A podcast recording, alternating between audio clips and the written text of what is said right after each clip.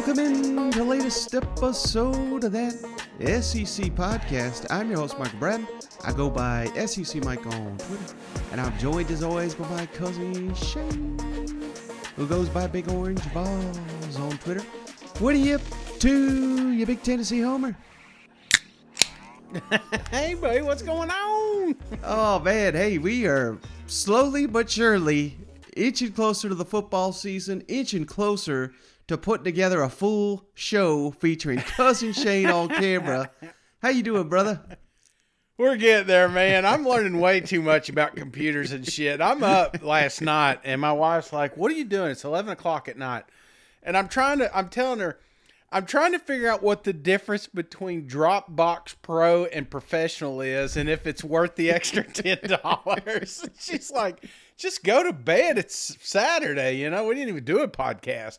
But I'm just trying to get everything squared away, and I think I got everything set up. I I, I think there's no way I can mess this up, right? But then my camera starts doing this little battery thing, and I'm like, "Damn, did I charge the thing?" You know. So, hey, what matters is uh, the audio. I got it going, and, Yep. and we're we're we're like you're gonna hear some of these coaches talk about efficiency here in a minute. We're doing the same thing, man. I, I just burnt three of my timeouts here on this podcast, so we'll see how long this one goes. But uh, Mike, other than that, I'm doing fantastic. Hey, it's game week. That's that's my favorite part is the fact that we have football at the end of this week, brother. Come on now. Yeah, and I was just going to talk about that. Of course, Vanderbilt going to Hawaii, but I did want to mention real quick. Some of you may be confused. There might be two podcasts hitting your feed. We posted the the Twitter Spaces we did Friday night, so Yep. that was a great time. Had a lot of interaction. Would have loved to seen more of you guys jump on and, and ask us questions. We'll, so again, we're going to try to do that every Friday. Be some, and it, it's a little you know, it's uh, the, the audio is not quite like a regular podcast because we're sitting there drinking. It's a little uh, less buttoned up. I didn't know we could get less buttoned up than we are, Shane. But that that Twitter Spaces was a good old time, didn't you think?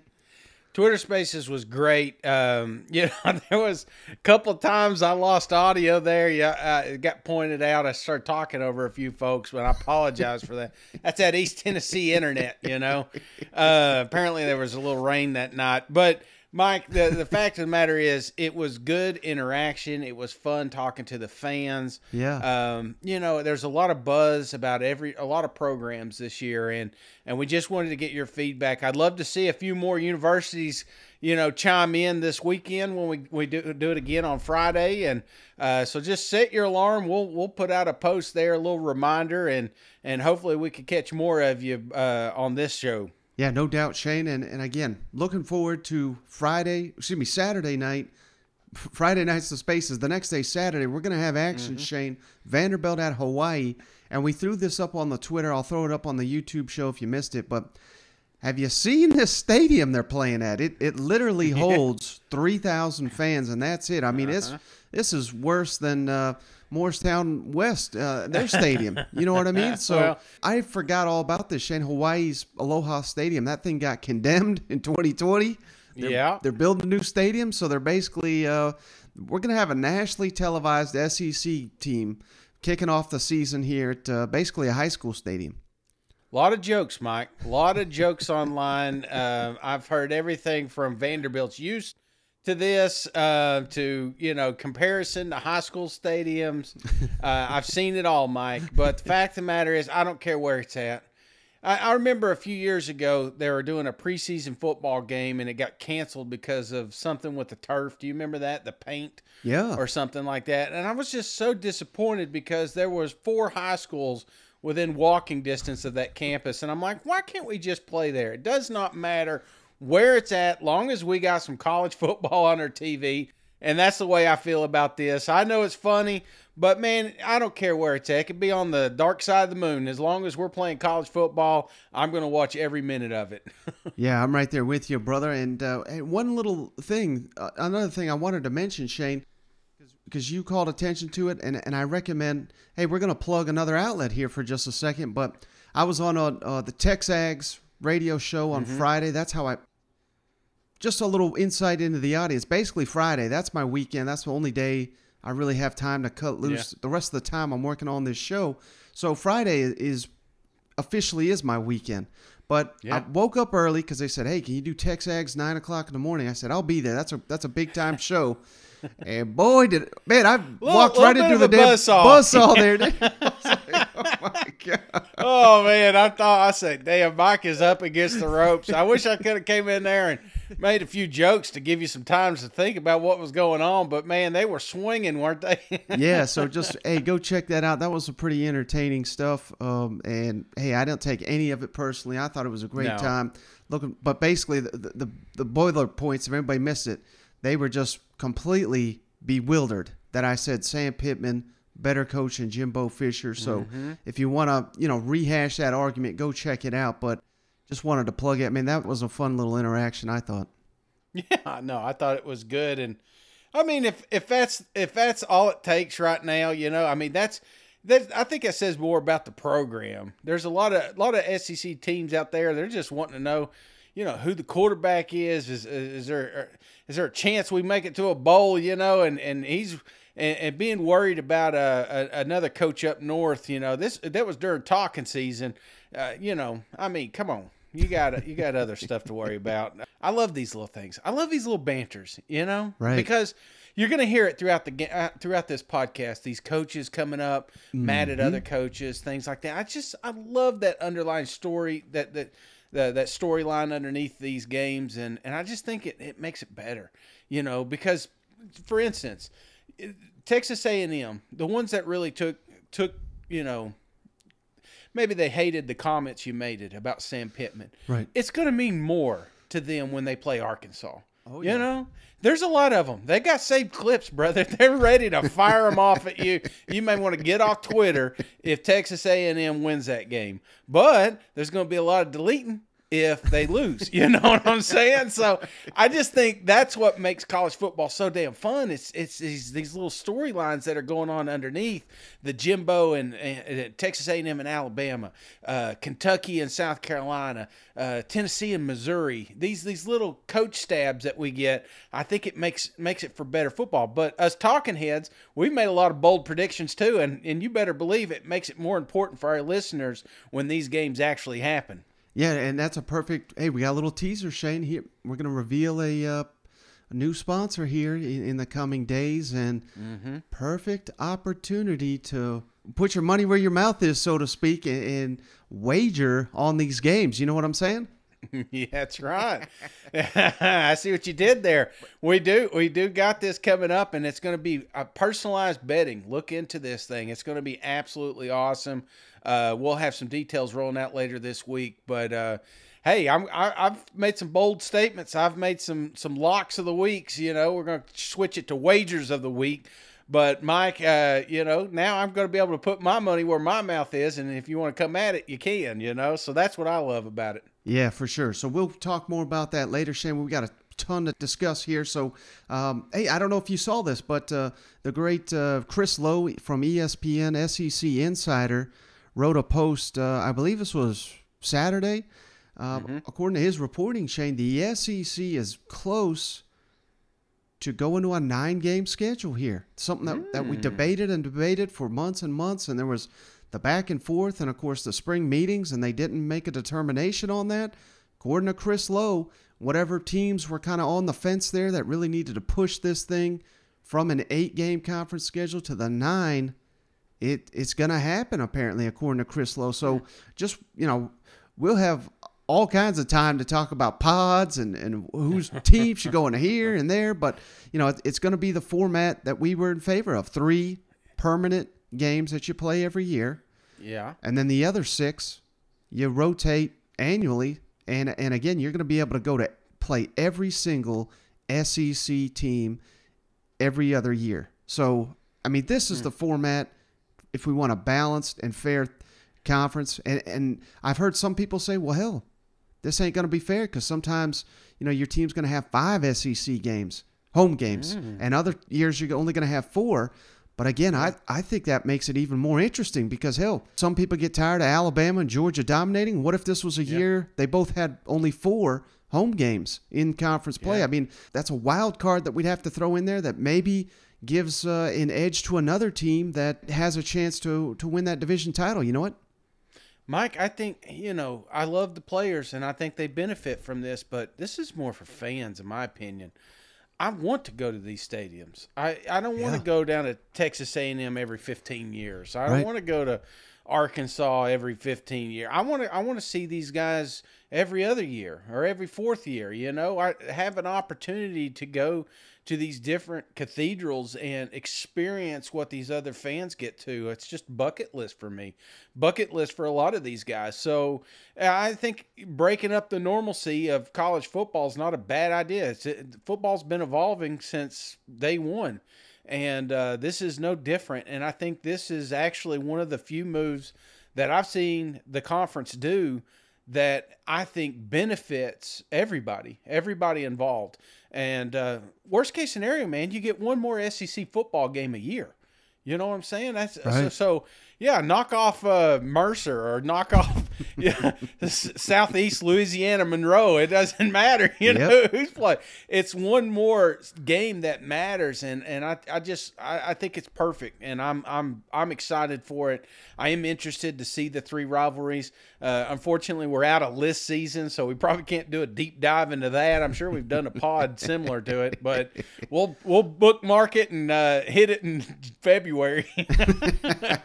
Yeah, we got football to discuss, Shane. And, That's right. Speaking of that, let's kick it on down to Columbia real quick, where South Carolina they had some kind of event there over the weekend, Shane, and of course Mm-hmm. we talked about it. Mark Stoops, and we'll even get to him in just a moment here, but you know his comments of you know you, the culture and you can't do it with the stupid sunglasses and all that. Mm-hmm.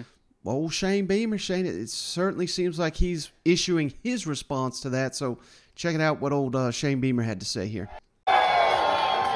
But the culture is a hell of a lot hotter and only getting stronger. We will see you in two weeks. Go Gamecocks. All right, Shade. So, hey, again, I mean, South Carolina fans, this has uh-huh. got to get them fired up. And even, you know, they're already on the Shane train. But anytime someone calls out your coach, your program, even if they pretend they didn't do it, mm-hmm. you know, a coach is just going to get more and more support within the fan base if they fire back like this, don't you think? Yeah, and this is what I love, man. And I wish we saw. We used to do a, a segment, "Tell the Tru- Truth Tuesday," and and I wish I wish you could give these guys truth serum. I wish they could come out and say, you know what, say what you want, man. I mean, because it. Look at Conor McGregor and and Ultimate, you know, UFC. Mm-hmm. It, it, the the reason that his fights were so fun to watch was all the shit talking prior to the fight and and I think I think we, should- you know, the etiquette and all this this this BS that goes along with coach speak and stuff like that. I, I hate it. Yeah. I absolutely hate it. I wish these coaches could come out and say what they want. The fact of the matter is, Coach Stoops took a shot at Shane Beamer. Shane Beamer rebuttal, you know, and later on they're going to act like, oh well, that's not what we meant, whatever. but why? Why? Why cower from it? Talk about your true feelings, man. You, you're building something special down there in South Carolina. As a Kentucky fan, you've got something special up there in Lexington. You're not afraid of the Gamecocks. Say it. You know what I'm saying? Don't Yeah. don't don't don't don't hide from it. And I, and I think I wish the coaches could do that. I wish they could get and, and I'm starting to see a little bit more of it with this younger generation of coaching. Um, it's it's not the old heads like like Saban anymore. It's it's it's these young guys. They fire off. How many times has, has Drinkwitz said something and he's like, "Damn, you know, nobody was saying something like that ten years ago." I love it because. Lane Kiffin, they're just telling you the true feelings, and uh, and I love this, man. If you talk about firing up a fan base, they're going to need them when these two teams play. Yeah, that was exactly what I was going to say, Shane. Saturday, October 8th. I mean, mm. if that was not already circled on your calendar, South Carolina at Kentucky. Yes, This is quickly becoming. We did must watch TV last week. That's quickly rising up the boards now because of this back and forth. You know what? Oh yeah, we're gonna keep reminding you until that game. So Well, let's kick it down to Lexington, Shake, as Mark Stoops had a, a rebuttal of, of, of his own saying, hey, well, this was not directed at Shane Beamer. How, mm-hmm. how the hell are you connecting these dots? It don't What? make any Where did sense that come- I wear sunglasses. Mark, uh, a uh, uh, interview you did with the SEC Network got a lot of attention. Some people thought you were talking about Coach Beamer in some of your remarks. I'm glad you. I'm, I'm glad you brought that up, John, because it had nothing to do with Shane Beamer. It had to do with me, what I did when I got here. I was the one that changed the helmets, and heck, I wore a blue collar shirt in the meetings. I wore a hard hat. I did anything I could. You know what I mean? So I was talking about me. So had nothing to do with Shane Beamer. I like Shane, and I have no business talking about anybody else. You know that. We went through this before. so, uh, so I, I didn't. I really. That's just not my style. You know that. You've known me for ten years. Um, if I'm a, you know, say something to somebody, I'll say it. You know, but there, I wasn't talking about Shane at all. I didn't even know what people were talking about. So you, you hadn't seen the video. I didn't. No. All right, Jay. So you heard it there from Mark Stoops. I mean, but what the hell is he talking about? The hat? Uh, I mean, he- I wore a hard hat back in 1985. You remember? That's the thing. That's the video I was referencing. Not, Yeah. not the same video that came out during SEC Media Days when I made these statements. Not related at all. I was talking about something that happened 10 years ago. we all remember the decade-old video of Stoops in a hard hat. You know what I mean? Like, oh, come on, buddy. Stoops hard hat. Blue collar. Yeah, that's blue collar comedy. That's what that is, Mike. I ain't buying that shit.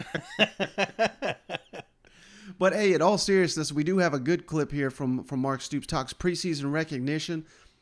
Perfect, perfect answer, Shane. Hey, I don't want to be ranked at the beginning of the year. Yeah. I want to be ranked at the end of the year. So let's kick it over to Stoops for this one. Mark, I know you've got your hands full, but you've never dismissed any national recognition your team gets. I mean, you're ranked in the top 25 in a lot of polls. What, what do you think about that? Well, I mean, I'm I'm glad for the team and for you know the, the fan base and you know all the hard work. But as you know, I mean, pre again, I've said this many times when we weren't ranked. Let, let's I'd rather see where we're at at the end of the year, right? And that's still the same. I want to be ranked much higher than we are right now at the end of the season. So it is what it is. I have no control over that stuff, and uh, I like this team. I like the focus they have. Um, we need to do some things better. We'll challenge them. We'll work on that. But overall, I like their mindset.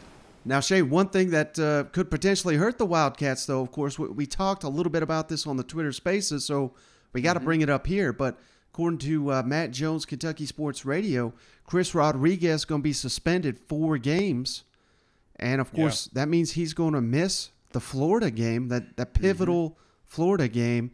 How big a news is this uh, in your your mind?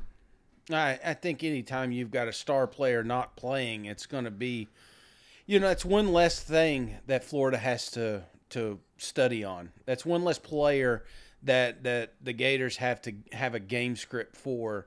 Um, so I mean, he's a he's a X factor, if you will. You know, now that Madden's out, you guys know what I'm talking about. this is a guy that can get heated up and can be dangerous, and I think uh, you know, we can we can you know skate around it all we want, but it's an issue, and and you're going to need all those those weapons when you're playing the Florida Gators. I mean, that you you need them every year. Right, but in fairness, I am looking at the schedule, Shane. I'm going to read you the first four for the Kentucky: mm-hmm. Miami of Ohio, mm-hmm. at Florida, Yeah. Youngstown State, Okay. and Northern Illinois. So, What's what's after Northern Illinois? well, that then it gets then they're really going to need them at Ole Miss, South Carolina, and Mississippi State. So I was just wondering. It, they used to be able to pick and choose games back in the day, didn't they? I mean, well, they got the you- right three right off the deck here. Let me tell you, minus the Florida game. Yeah. Maybe they're just that confident. Like we need you for Ole Miss. We don't need you for Florida. You hear that, Gators? I mean, who knows? Maybe this they're looking at it like, hell, Chris Rodriguez, he's completely fresh starting October one. This may help him out. You know what? Absolutely. Had to bring in the hammer. So uh no, as long as he's not hammered, we'll be fine, Mike. Too soon.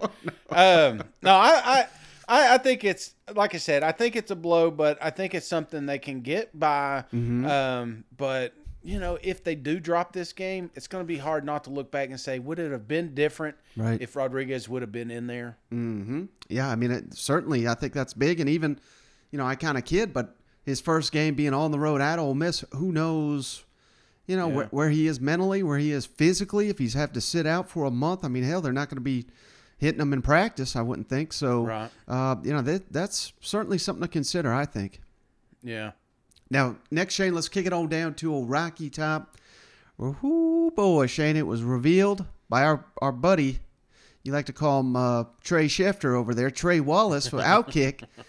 It turns out Southern Cal dragging their feet, Shane, with this Bru McCoy situation. That's why McCoy is not currently eligible. We'll get to uh, Josh Heupel's comments here in a minute. I've already reached out to Trey. He's going to be joining the show on the next episode to kind of uh, give us some insight into this situation. But man, that's a damn shame, is it? Because last time I checked, Southern Cal about half their team transferred in this off season. So Yeah. they're all about hey, they got their arms wide open to transfers, but people transferring out. Let's make it as difficult as possible on them, and uh, whew, not not a good look for Southern Cal. Shane, I don't know if you've seen it, but Tennessee Vol fans, they've got the number and the email of uh, some of the administration up there, and they're being very public, letting that information out, saying, "Hey, give these people a call. Let, let's free Bru McCoy." Yeah, I, I it makes you wonder how this, act- you know, because Coach Riley had talked to every player Right. up there. He's talked to everyone that was transferring out. So you know, must have burned a couple bridges on the way out for them to be dragging their feet. But to say they ain't got time, Mike, if you got time to switch conferences, you've got time to sign a little form letting this kid play football in the University of Tennessee. You know what I'm saying? Yeah, So uh, th- this is stupid, and and I think you should take notice. I I, I think Lincoln. You forget, man. You got to scratch my back, scratch your back. There's going to be a lot of SEC players that are going to try to go to USC uh, through the years, and, and they remember this stuff. Coaches talk, so um, I, I think this is a dumb. This this should not have taken this long, and uh, and I do love Tennessee. Uh, One thing about Tennessee, man, they know how to they know how to stir it up. you know, they they know how to make some noise, and uh, it, they're making some folks' lives miserable out there in Southern California right now. I guarantee it. Yeah, no doubt. Uh, Speaking of uh, mixing it up, being interesting, Shane, I, I don't know if you saw this right before we hopped on, but the transfer running back, Lyn-J Dixon, he's been with the team for about two weeks here, no longer on the team. So Ouch. I don't know what the hell's going on there. I said when he was added to the roster, you know, don't get too excited about this guy. I mean, I, I'm not trying to downgrade him, but he, he was pretty solid as a freshman, pretty Yeah. good as a sophomore, and then the last two years, basically nothing. I have no idea what the backstory is, but a guy Mm-hmm. on the team for two weeks and now he's gone. Uh, I, I don't think this is. It hurts your depth, obviously. Tennessee's only got four scholarship running backs, but Yeah. you may be better off without a guy like this, you know? Yeah, it's the same old, you know. A couple weeks ago, I was talking about how excited I am this kid's on the team. Now I'm like, you know, we didn't really need him. You know, now that I think about it, I think it was fifth on the depth chart, but nah, eh, we, we need depth. Yeah. Now, obviously, it's a blow. Um, we don't know the circumstances, but you know, if it's bad for the team or bad for the player, then maybe it's good that he does move on. Yeah. And, and final thing, Shane, let's kick it over to Josh Heupel real quick, who, other than running back, you know, he seems very happy with the depth and the speed where this roster is going into year two as opposed to last training camp. And he talks a little bit about this Bru McCoy situation, and he, makes it very clear. Hey, this ain't on us. This ain't on Tennessee. We're we're waiting for uh, for that paper to get signed, so to speak. Yeah. Ask with him how how do you feel about your depth overall on both sides of the ball this year compared to a year ago this time? Yeah, just in pure numbers, athletic uh, movement, skill sets, uh, much deeper, uh, in particular uh, on, on the defensive side of the football. Uh, it's evident in some of the skill spots uh, offensively too. Those young guys that are, are, are part of what I'm talking about still have to push and, and get themselves ready to go play on, on game day. There, there's some things that we got to clean up. Um, game day management, those guys operating, some of those guys on special teams. Um, but feel like um, we are a much deeper football team than, than we were a year ago. And, and uh, um, you know, that that's going to play out as you know you inevitably have some injuries during the season. But I think in particular on the defensive side of the football, you'll see more rotation and, and uh, a lot of guys playing. Josh was wondering if you had an update on Bru McCoy and, and with that situation and with the season kind of getting closer and closer, how much of a heads up do y'all need for him to get into the game plan for the first game, knowing that you're uncertain right now. Yeah, obviously, you know, uh, getting him prepared, uh, being able to rep him, all those things, you'd like that uh, before you start your regular game plan week. You know I mean? Essentially, seven days before uh, kickoff. That's, you know, best case scenario where you're able to work him and incorporate him and plan uh, for what it's going to look like when we run out of the tunnel. Our administration's, you know, done everything that they uh, possibly can. They've you know, been great throughout the entire process. Um, you know, from from the very beginning, and, and, are still working as hard as they can to uh, to give him the opportunity to to play. And you still don't know when you might get an answer. I, I don't have an, an, answer on that. There's, you know, some things that are out of my control, Bru's control, and our administration's control in this process, and. Um, everybody on our side is working as hard as they possibly can to make sure that we come to a resolution as quickly as possible and, and uh, give a kid an opportunity to go play. All right, Shane. Hey, but next we got a pair of teams here. Excuse me, a three, a trio of teams here with a quarterback competition still ongoing, heating up there in Oxford. So let, let's kick it down there first, where Lane Kiffin. Interesting choice. You know, he's not been sharing anything on this quarterback drama yet. Mm-hmm instead of meeting with the media after the scrimmage, he's like, let's do it before the scrimmage. So I'll tell you how important this is. I'll tell you, you know, how big of a deal this is for these quarterbacks, and then just kind of keep you in the dark on how it went. So let's kick it over to uh, Lane Kiffin, who previews the scrimmage over the weekend and talks about uh, Luke Altmyer and how far he's come along in this offseason. Tell me you have dinner plans without telling me you have dinner plans. Can we go ahead and do this early? Sounds like me in the pod, don't it? uh, Lane, I know you, you put a lot of importance on last Saturday's scrimmage. Just through this week, what are you kind of looking for in tomorrow's and kind of boxes you want checked? Well, very similar. Um, we're still in evaluation mode, and you know the next one after this really is more about situations and special teams rotations and stuff like that. So there's not really an evaluation in the one after this. So this is really big. I guess it would be like the last preseason game um, from the NFL model. Coach, how close do you think you are to naming a starting quarterback? Um, I mean, it sounds dumb to say I don't know that, but I mean, I I don't know. I mean, some days it's very close. Some days you you can think one, and some days you can think the other. So um, it'll happen when it happens one more quarterback question uh, from me. What, what's what's been uh, Luke Altmyer's biggest improvement from year one to year two? Confidence, which is would be expected for someone coming from their true freshman year. And you know, if you're a backup to a pretty elite player, um, you know, you don't take a lot of leadership because you really can't. You know, you're the backup, so um, that's a natural progression. Um, but he's done a great job of that. And, you know, playing with a lot of confidence.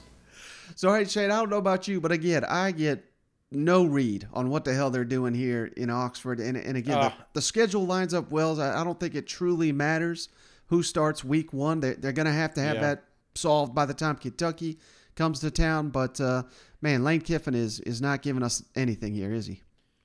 I tell you, Mike, the reason I'm so excited about week one, other than it's just college football, is so so we can just stop asking these same questions over and over. I hate quarterback controversy. It's just it's not controversy. It's just noise. Right. And and three fourths of the conversations that happen with Lane Kiffin or or um, you know down there in LSU or down there in Texas A and M. It's it's it's the it's the same man. It's just fancy ways of asking the same question and who's the guy. Right. And and I hate that because I feel like we get more from the other coaches. I, I don't know if you feel the same way, but when they go to a South Carolina and are talking to a Shane Beamer, you know, I feel like we're getting a real pulse of the team here. We're not we're not filling it up with BS trying to figure out who the starting quarterback is. Mm-hmm. You know damn well Lane Kiffin knows who the quarterback's going to be week one, but he's going to play this, and then he's going to act butthurt when somebody asks him a question. It's like you're doing this. What advantage? Who they got week one?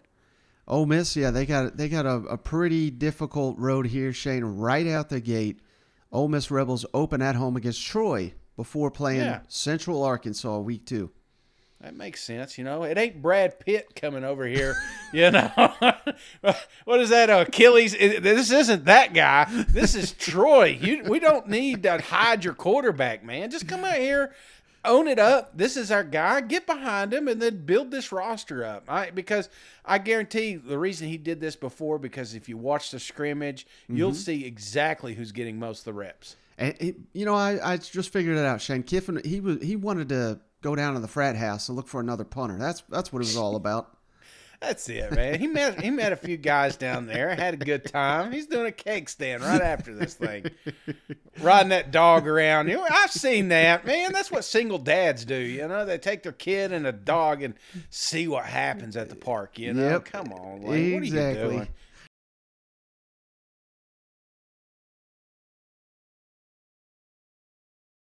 All right, Shane. Next, let's kick it out on to Baton Rouge, where again they got another quarterback controversy of their own. Uh, I'm already on record. Hey, I think it's going to be Jayden Daniels. We said that a week ago, and nothing I've heard contradicts that. So I, I still think it's going to be Jayden Daniels. Sounds like Brian Kelly is very close to making that determination, but also says kind of like we've reiterated, Shane Gus Nut, uh, Garrett Nussmeier, very likely to play as well. He also talks Yeah. about the experience, Jayden Daniels, and all, all that helps him in this competition. And then one other thing, Shane, we gotta we can't forget LSU's got one hell of a defensive line, and that could be the difference between winning in the opener against Florida State in New Orleans. Mhm. Brian Kelly seems very, very happy with his defensive line. So let's kick it over to him. Ryan, just uh, at quarterback, are you starting to see any separation? And what's going to be the kind of the plan heading into the next uh, final week of camp and then game week? Yeah, I, I- think you know, it, it, it's pretty clear that it's it's um, Nussmeier and it's Daniels and. And, and they just have more experience, you know, than, than Walker Howard. Walker's done a great job, um, but I think you know his situation now would be an emergency situation, and you know, can we redshirt him? Right, um, that's kind of where we're at right now. Um, so it's a two-man race, and it's extremely competitive. Um, you know, Jalen does some really good things. You know, obviously his ability to get the ball out of his hands quickly. Um, it, it's not just um, you know a guy that that runs. You know, he threw the ball at a 65% completion ratio last year. Um, pushed the ball down the field very well today. Uh, Nuss made some really good plays as well. Unblocked edge player coming at him gets the ball out of his hands. So this is going to be look, I, I wouldn't be surprised if they both get the opportunity to play it sometime this year, but we're going to have to name a starter, and that's going to happen here pretty quickly. When you look at Jayden uh, and maybe his strengths, or where does it show through that he has started three seasons of college football already? Um, I would say probably management of the offense in terms of getting people lined up, getting the offense running smoothly, efficiently. Um, and, and, and I think I think the guys feel a sense of um, calm when he's out there because he's done it before. He's getting guys lined up. There's there's a uh, authority. I mean, the way he talks to the guys out there. You know, we call it clap, which is clear, loud, as an order, uh, and then there's a pause. You know, the the acronym clap. It's a military term. Uh, when when they're asked for their leaders to talk, they use the acronym clap, and he's clear. Um, he's loud. Um, he talks like it's an order, and then there's always a pause so you can hear it. And I think that helps a lot because people know he's played, and when he's out there, um, guys really tune into him, and I think that that's a comfort level.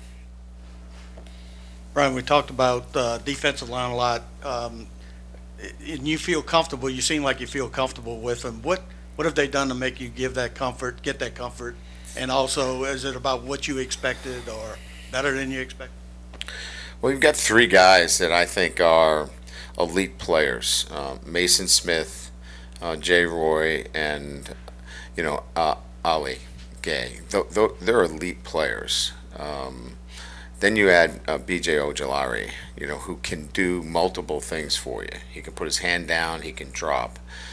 So when when you have a front that has you know four elite players, um, that's that's where it starts to um, allow you to do a lot of things up front and be creative. So Matt now has a, you know a great advantage because he can move those guys around and do a lot with them.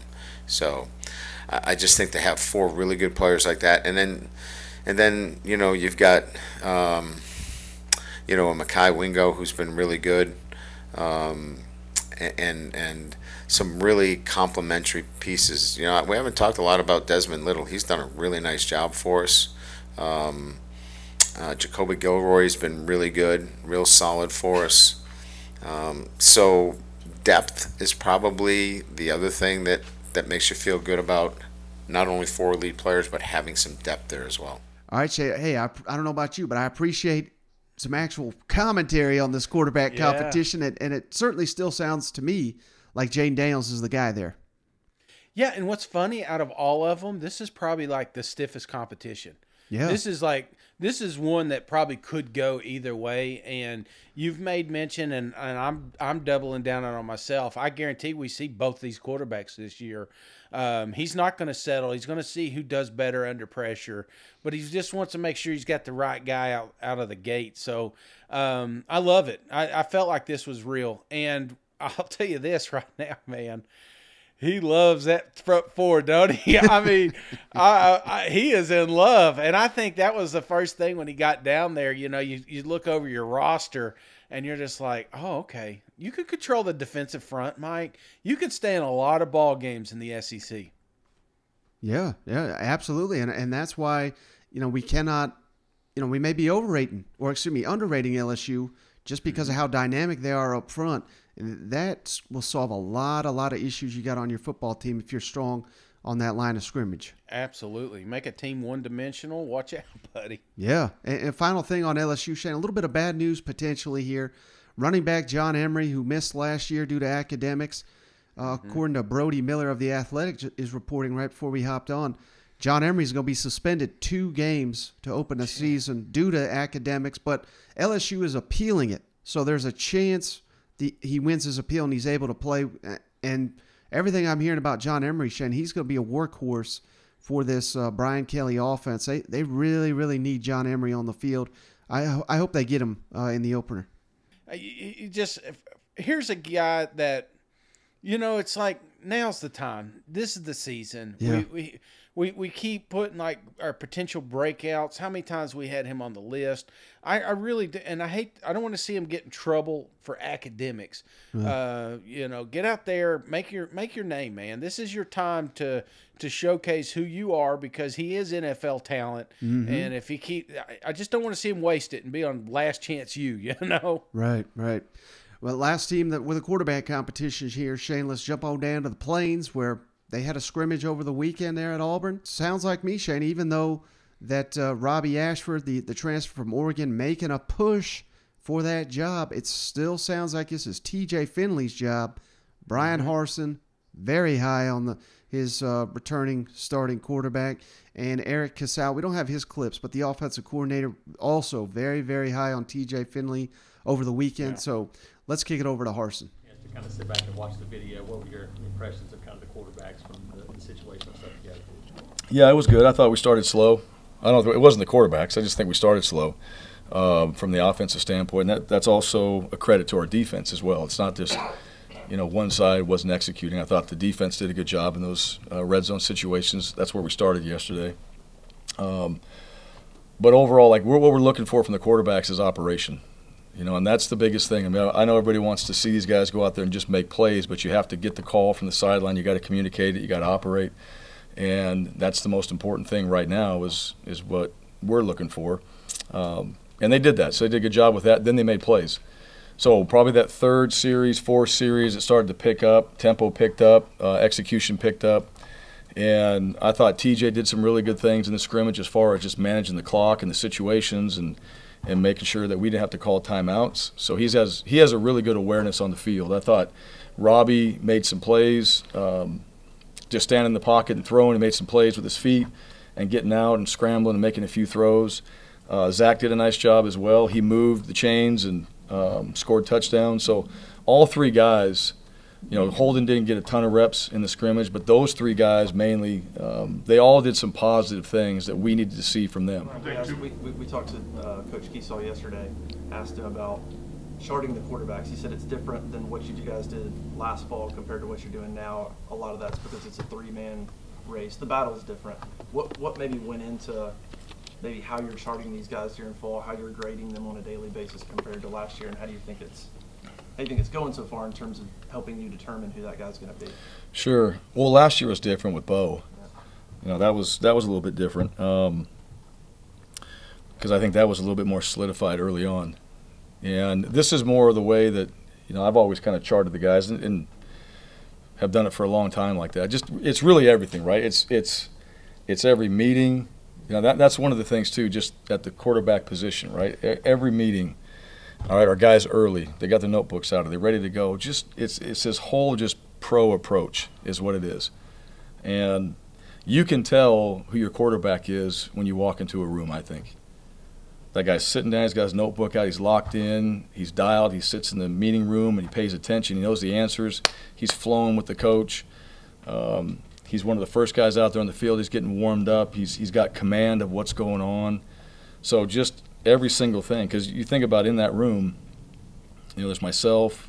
I played quarterback. Coach Kiesau played quarterback. Mike Hartline played quarterback in there. So you got you got three guys in that room, you know, that have been around the quarterback position for a while. Then our players, you know, you're you're trying to help these guys not just you know what they're doing physically, but how to play the position and what it takes. So um, every single thing, every single day, evaluate it, and then it kind of just starts back over again. All right, now here's where you are. What are you going to do today? And we just keep resetting goals because when we get out there, I mean, it's it's not going to be easy for them, right? That's we hope practice is really hard every single day. I hope it's harder than the game, but when they get on the field there, I mean, things are going to happen. It happen in the scrimmage, right? You think one thing's going to go a certain way, and all of a sudden, bang! In two drives, it's not going that way. Well, how do you respond? What are you going to do? And I think all all those guys have done a good job. Heck, today Holden. I mean, he's not Holden hasn't got a ton of reps. Holden comes out there today and he's firing the ball better than all of them, in my opinion. So we're trying to do these drills, and then all of a sudden, like Holden just comes out of nowhere, and he's he's you know one of the best throwers that I've coached, and he's getting some things figured out fundamentally. So all of a sudden now you're sitting there going, okay, where's this guy been? And he's just young, but now it's you know sometimes you have those moments where it's like, okay, I'm ready. And I don't know when that's going to be for a young player, but Holden's starting to come on now, and um, you know he's not going to get those same amount of reps, but but here's a guy that's building, and so that's going to carry over into the season. And then who knows what happens? You know, if he keeps advancing and growing and developing, then you know there's a guy that can spin it. You know, a guy that we thought would be a good player for us. But um, those guys, every day they walk in the building, they're being evaluated. All eyes are on them, and you know that's just how we do it.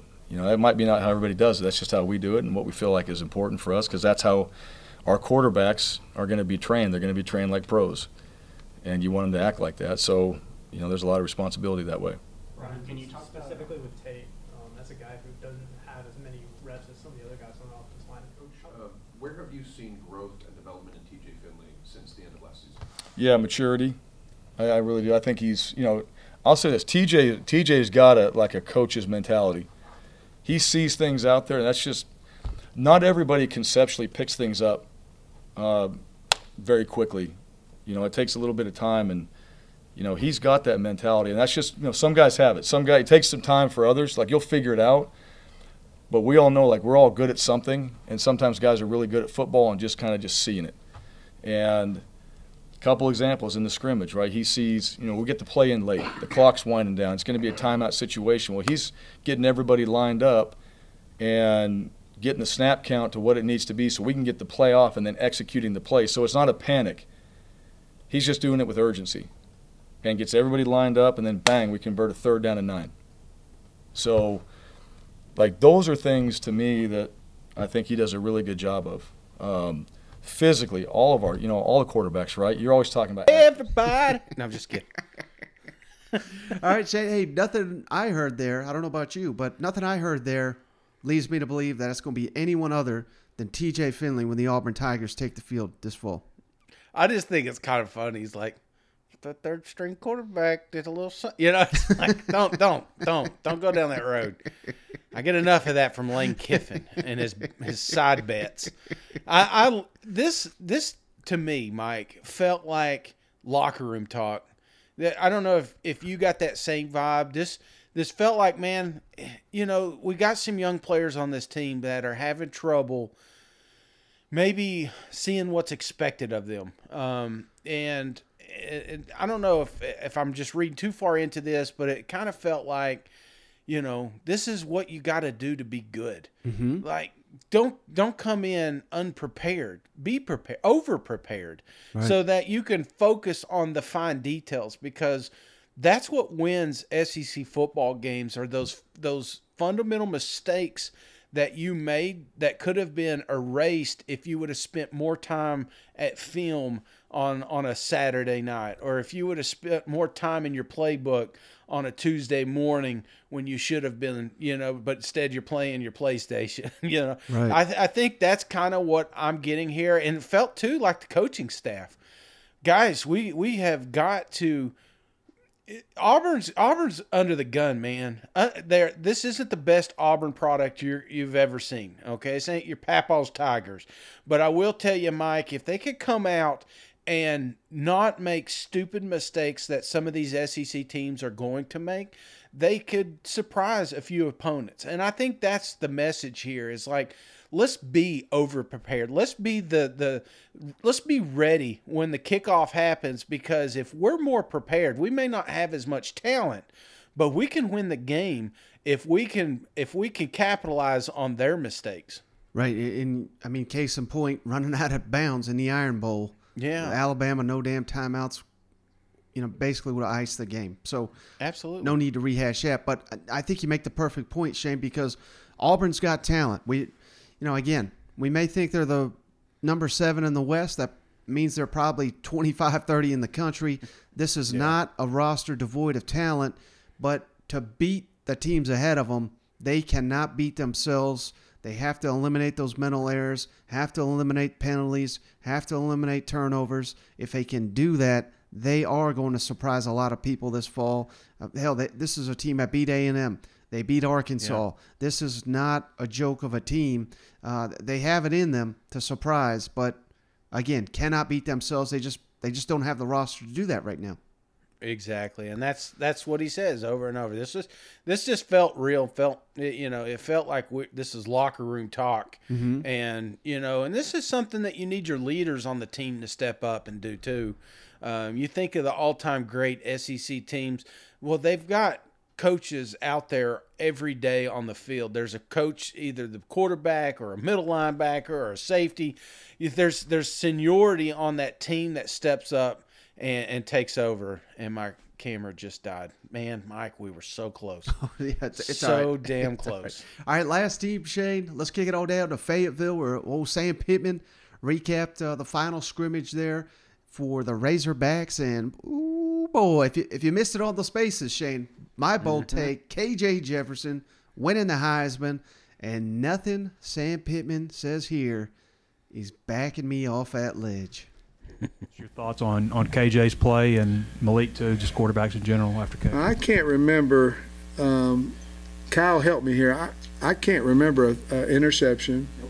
I don't think we had an interception. Uh, the the things that we had, you know, we had some balls on the ground as far as the snaps. Um, but I thought KJ controlled the offense. You know, if you he's your leading rusher on the team, and you never run him in camp. You know what I mean? Now he's doing his reads and he can run. If anybody's even halfway close to him, the play's dead and all that.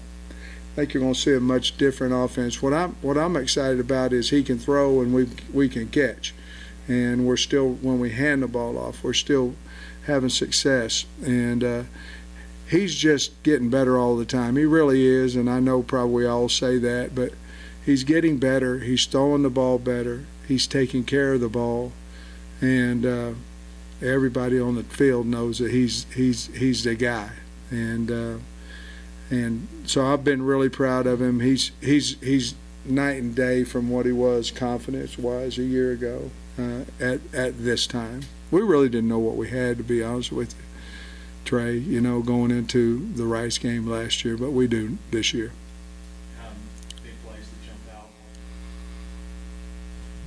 KJ said yesterday he wanted to work on getting the ball out quicker. Um, did you feel like he had success with that today? And then how have you seen his accuracy improve? Yeah, you know, he's done that all spring, you know, all fall, excuse me. And uh, uh, I think getting out of the, getting the ball out of your hands uh, quicker is has everything to do with knowing where to go to the ball pre-snap and going with the ball. Whereas reads are much faster. If one's covered, I'm going there, but uh, but I don't know. You'd have to ask him. But I think a lot of times it was, I'm gonna go to one read, and if it's not open, I'm gonna find Burks, you know, which has worked out pretty good, you know. But uh, this year, I think he understands coverages and the looks and all that. Therefore, he's getting the ball, and he's got a quicker release. But I think that's why he's throwing the ball faster.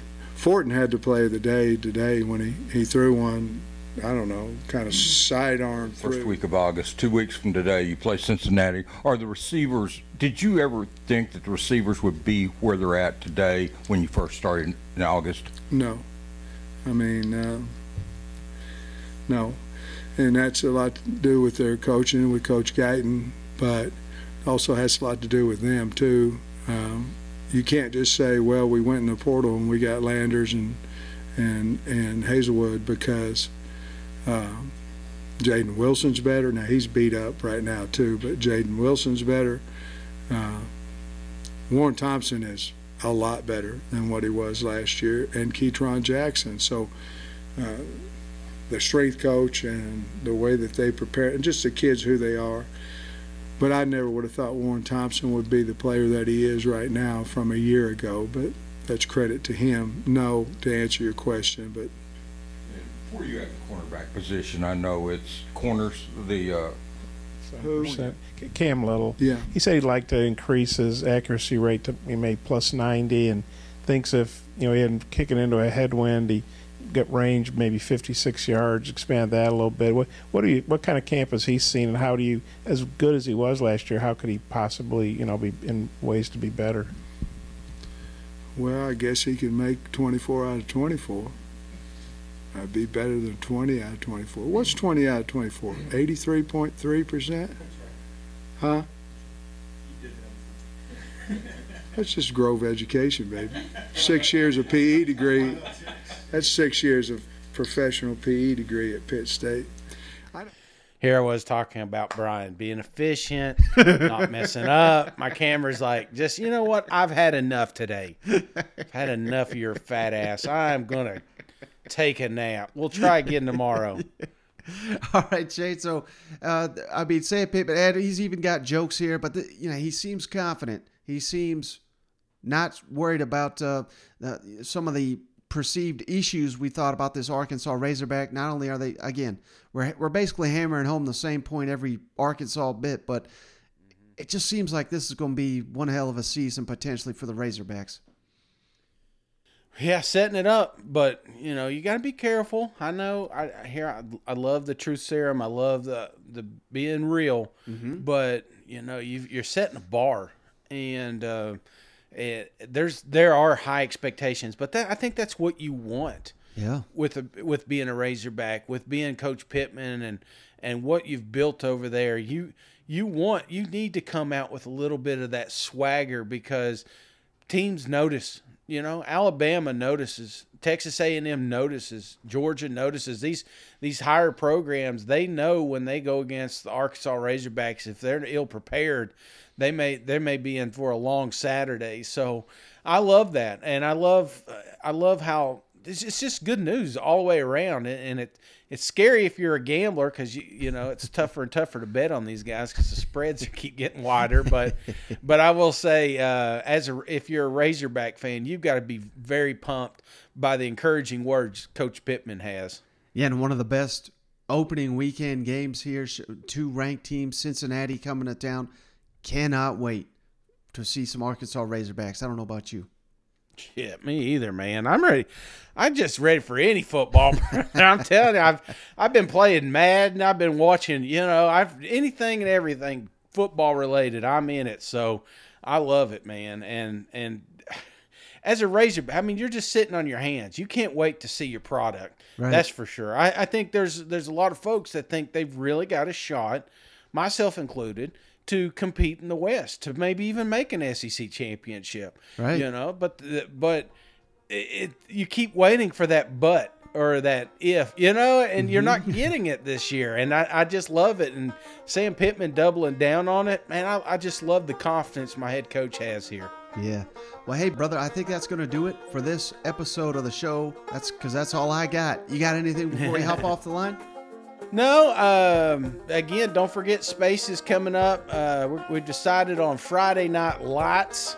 That's L I T E S. And uh, uh, we're looking forward to having you guys on. Uh, but we got some pretty exciting things rolling out this week. So keep tuning in. We'll keep you posted on that. And uh, when it's open to the public, we'll, um, you know, for you little gamblers out there, you know, you know who you are. Uh, you know, Shane's always, he's come out here with these hot takes and bold takes, you know, but now I'm going to have to put my money where my mouth is. So, uh, I'm excited about that in the next chapter of SEC Football Podcast. Well, I appreciate you as always joining me, Shane. We almost made it the whole way through with the video. Cannot cannot believe we how close we came. I do. I. I appreciate the effort. I really do, and I appreciate each and every one of you for hanging out. So we'll catch you on the next one. All right. See you guys. Go balls. I think tomorrow's the day, Mike. I think tomorrow is the day I put it all together.